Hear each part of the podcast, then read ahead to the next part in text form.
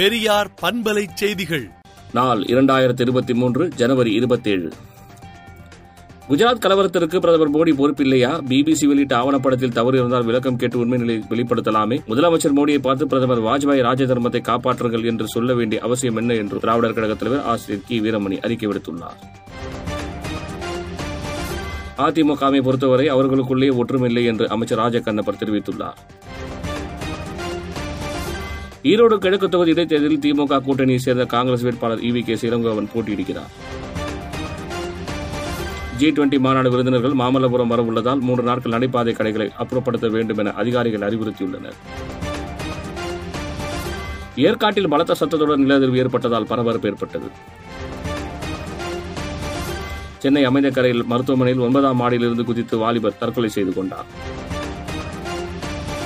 ஆவடி ரயில் நிலையத்தில் எக்ஸ்பிரஸ் ரயிலில் அடிபட்டு பெண் போலீஸ் பரிதாபமாக உயிரிழந்தார். அவர் ரயில் முன்பு பாய்ந்து தற்கொலை செய்து கொண்டாரா என போலீசார் விசாரித்து வருகின்றனர்.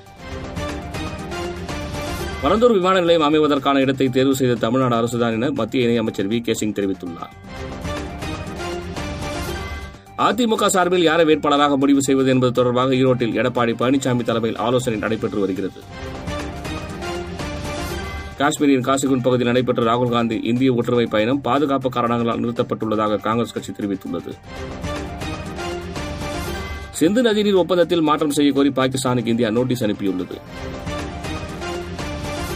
தமிழ் தெலுங்கு கன்னடம் என பல மொழிகள் நடித்த பழம்பெரும் நடிகை ஜமுனா உடல்நலக்குறைவால் காலமானார். மத்திய பட்ஜெட்டில் கேரளாவுக்கு அதிக நிதி ஒதுக்க வேண்டும் என நிதியமைச்சர் கோரிக்கை விடுத்துள்ளார்.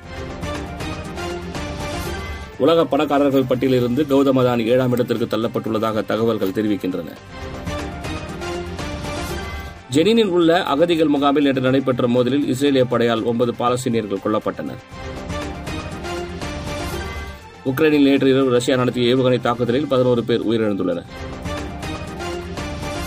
ஐஜி செவன் என்ற உளவு செயற்கைக்கோளை ஜப்பான் விண்ணில் செலுத்தியது. விடுதலை நாளேட்டை விடுதலை டாட் இணையதளத்தில் படியுங்கள். பெரியார் பண்பலை செய்திகளை நாள்தோறும் உங்கள் செல்பேசியிலேயே கேட்பதற்கு எட்டு ஒன்று இரண்டு நான்கு ஒன்று ஐந்து இரண்டு இரண்டு இரண்டு இரண்டு என்ற எண்ணுக்கு பெரியார் எஃப்எம் நியூஸ் என்று வாட்ஸ்அப் மூலம் செய்தி அனுப்புங்கள்.